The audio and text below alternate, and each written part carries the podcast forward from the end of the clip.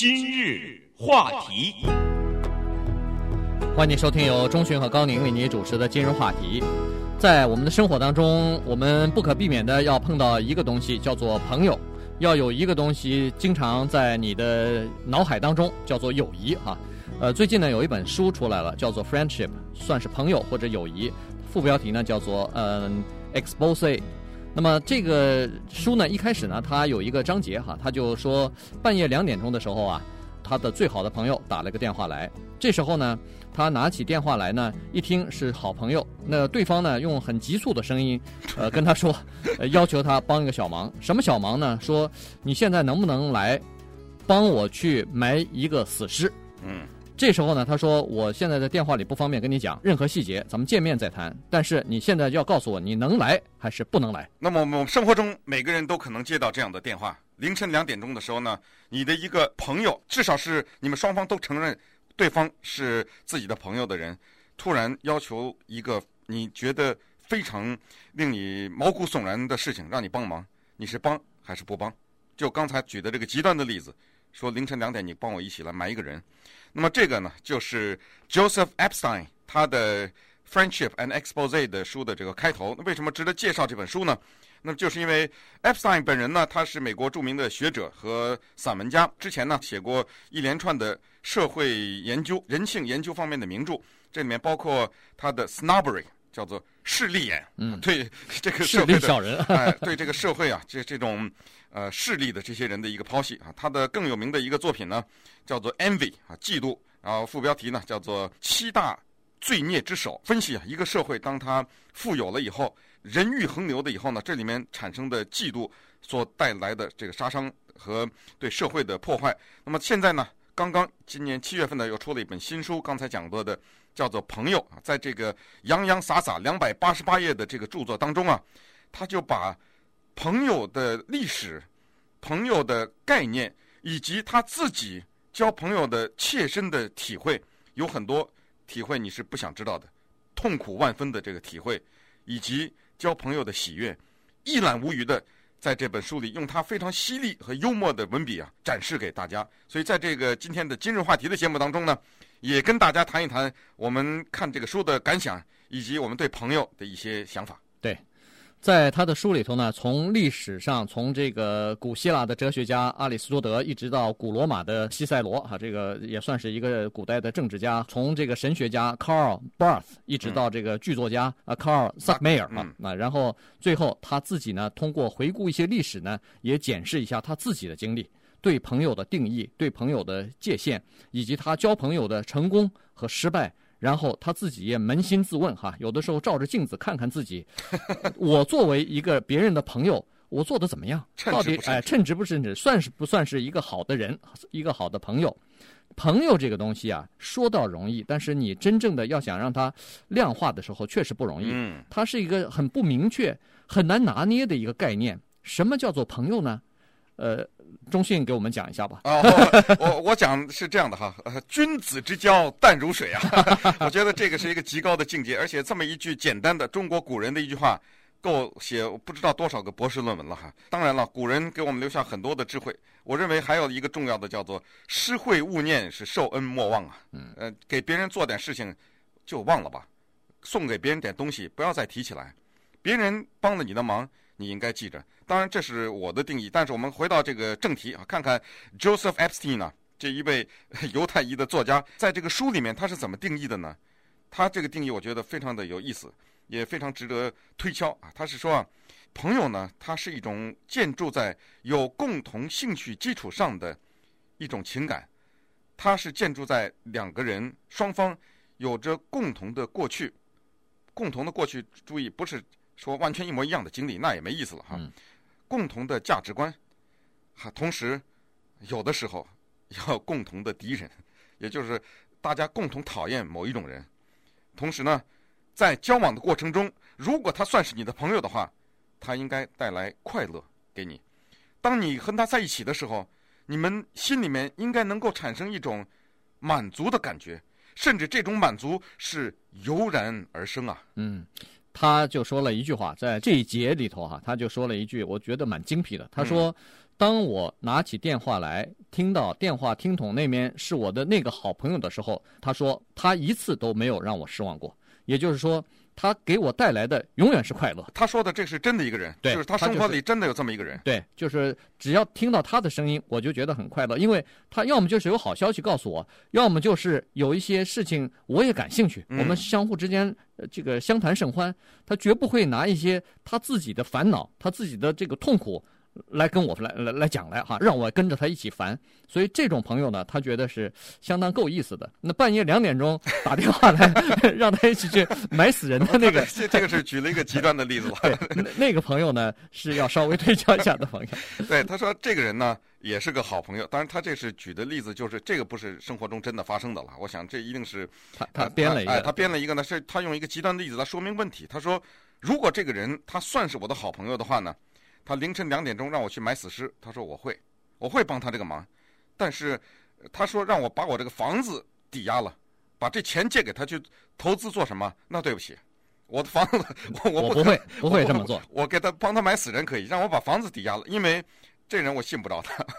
但是也不是哈，这个他说的这个问题呢，就在于说朋友之间还是有界限的。也就是说，你不能说是哦，你是我朋友，所以你的所有的东西都是我的。呃，我让你干什么就得干什么。哎，或者说，你既然让我帮过忙，那以后我让你帮忙的时候，你也必须无条件的要帮我这个忙。他说，朋友之间的还是有这个界限的，但是呢，苦就苦在大家不知道这个界限在哪里。所以这就造成了很多烦恼，让很多人呢不知道对朋友应该是提出什么样的请求来，因为朋友之间也存在的一些利用，也存在的一些强加于人，甚至也存在着一些假设哈，假设他可能是这样子的。所以稍待一会儿呢，我们再来看看这个朋友有哪几类朋友。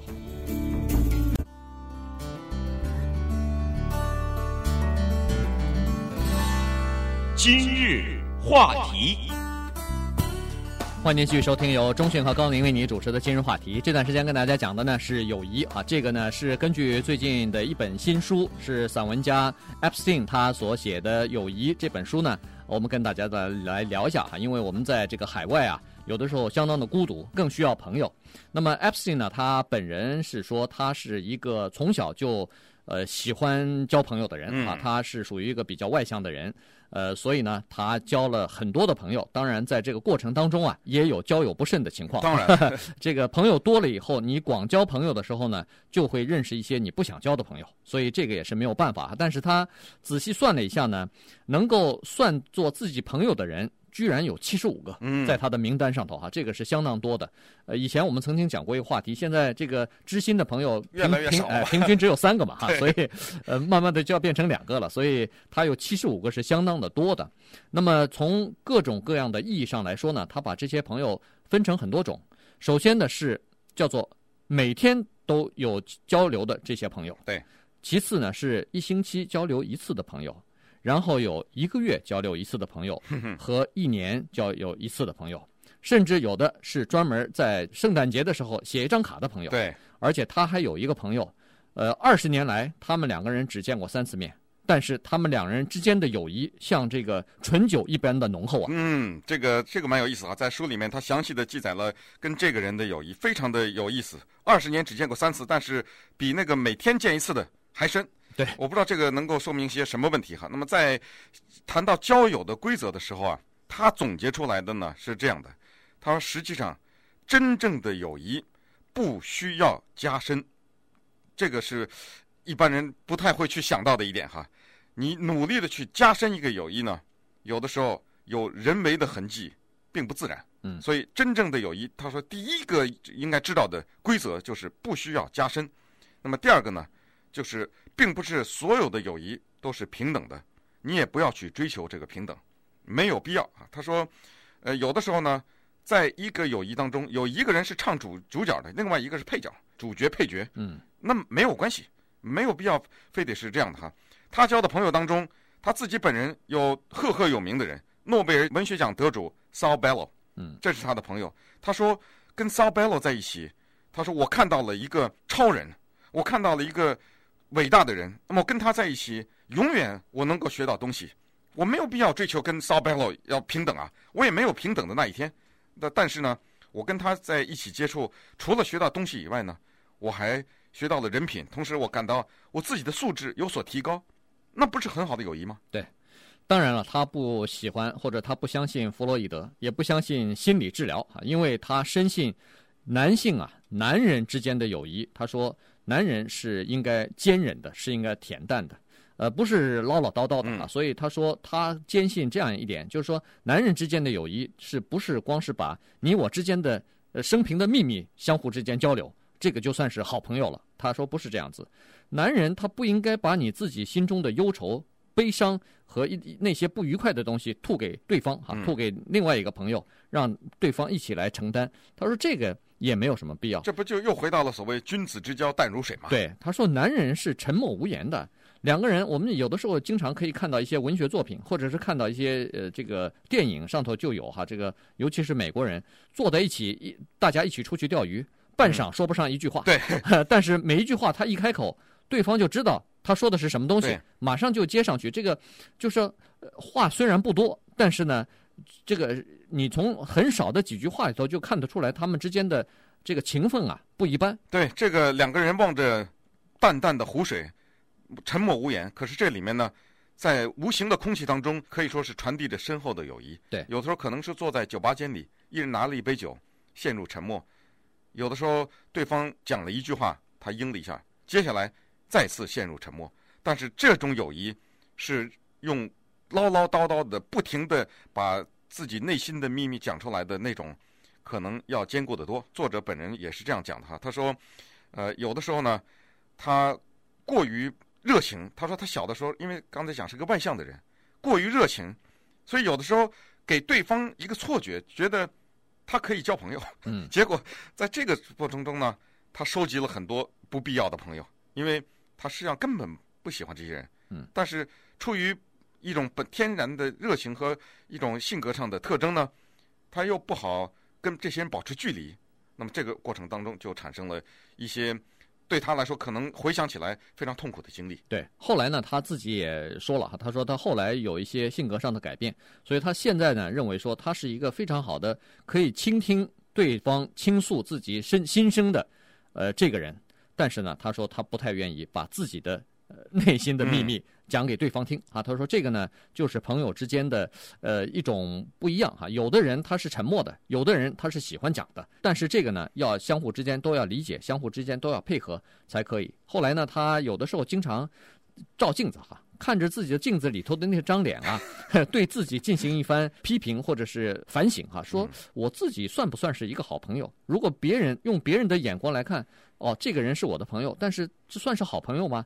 他自己有的时候说，他说，对，我现在是这样子，我基本上是只听而不说，这个呢是有一些瑕疵的，因为他说有很多朋友之间的交流，他说如果他把他的秘密讲给你听的时候，他希望你回报他，要告诉他你的秘密，这样他才能觉得好像我们俩才是朋友。嗯，但他说这方面呢，我做不到，对，因为我不可能把我所有的东西都讲给他听，但是我对他的友谊。一点儿不会减少。嗯，呃，我们生活中都有这样的经历。有时候我们从小交的一个朋友，不管是小学和或者是中学，可能十年、二十年没见，但是很快的呢，一见了面以后，这个感情还是能够恢复。有这样的一种朋友，还有的呢，我们在生活中有说这样的话，尤其是中文说有贵人相助啊。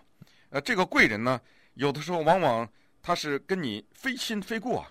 他并不是你的呃交了很好的多少年的朋友，也没有说对你的家庭或者你的对你的个人有多少了解，但是呢，不知道这个我们说是磁场也好，是缘分也好，他会对你进行慷慨的或者是无私的帮助。那么这个在我和高宁身上也都发生过这样的事情，所以这些人呢后来也都变成了朋友，而且他们真正的是做到了毫无条件的给你把这个友谊。甚至恩惠给你，没有任何条件，也就是说，他帮助了你或者跟你交朋友，你第二天一脚把他踢了，那也就踢了。对，他没有在乎让你回报，他也没希望你来回报。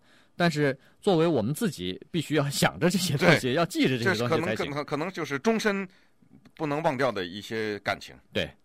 那么当然，他在这个心里头，他在回忆自己或者反省自己的时候呢，他也说过，他说他为了交朋友这件事情，他也是这个花了很多的时间，因为有一些朋友的这个情分啊，还是需要维持的。你比如说，每天相见的这些朋友或者要维持的朋友，他每天要不就是要发 email，要不就是要打电话要联系才行啊，否则时间长了，这些朋友慢慢就没有了。嗯、那这是很花时间的。他说他有是一个不太善于言辞的人，所以他不太讲。可是呢，他会写，但是再加上他说他自己啊，就是说。内心是非常的柔弱的，非常的这个脆弱的，可是表面上显得又非常刚强。所以，呃，男人有的时候是这样，他自己其实很在乎对方的感情，很愿意帮助对方，但是这个呢，花了他很多的时间。不过，他也在所不惜，因为他说每次和朋友在一起的时候，他都得到不少快乐的时光。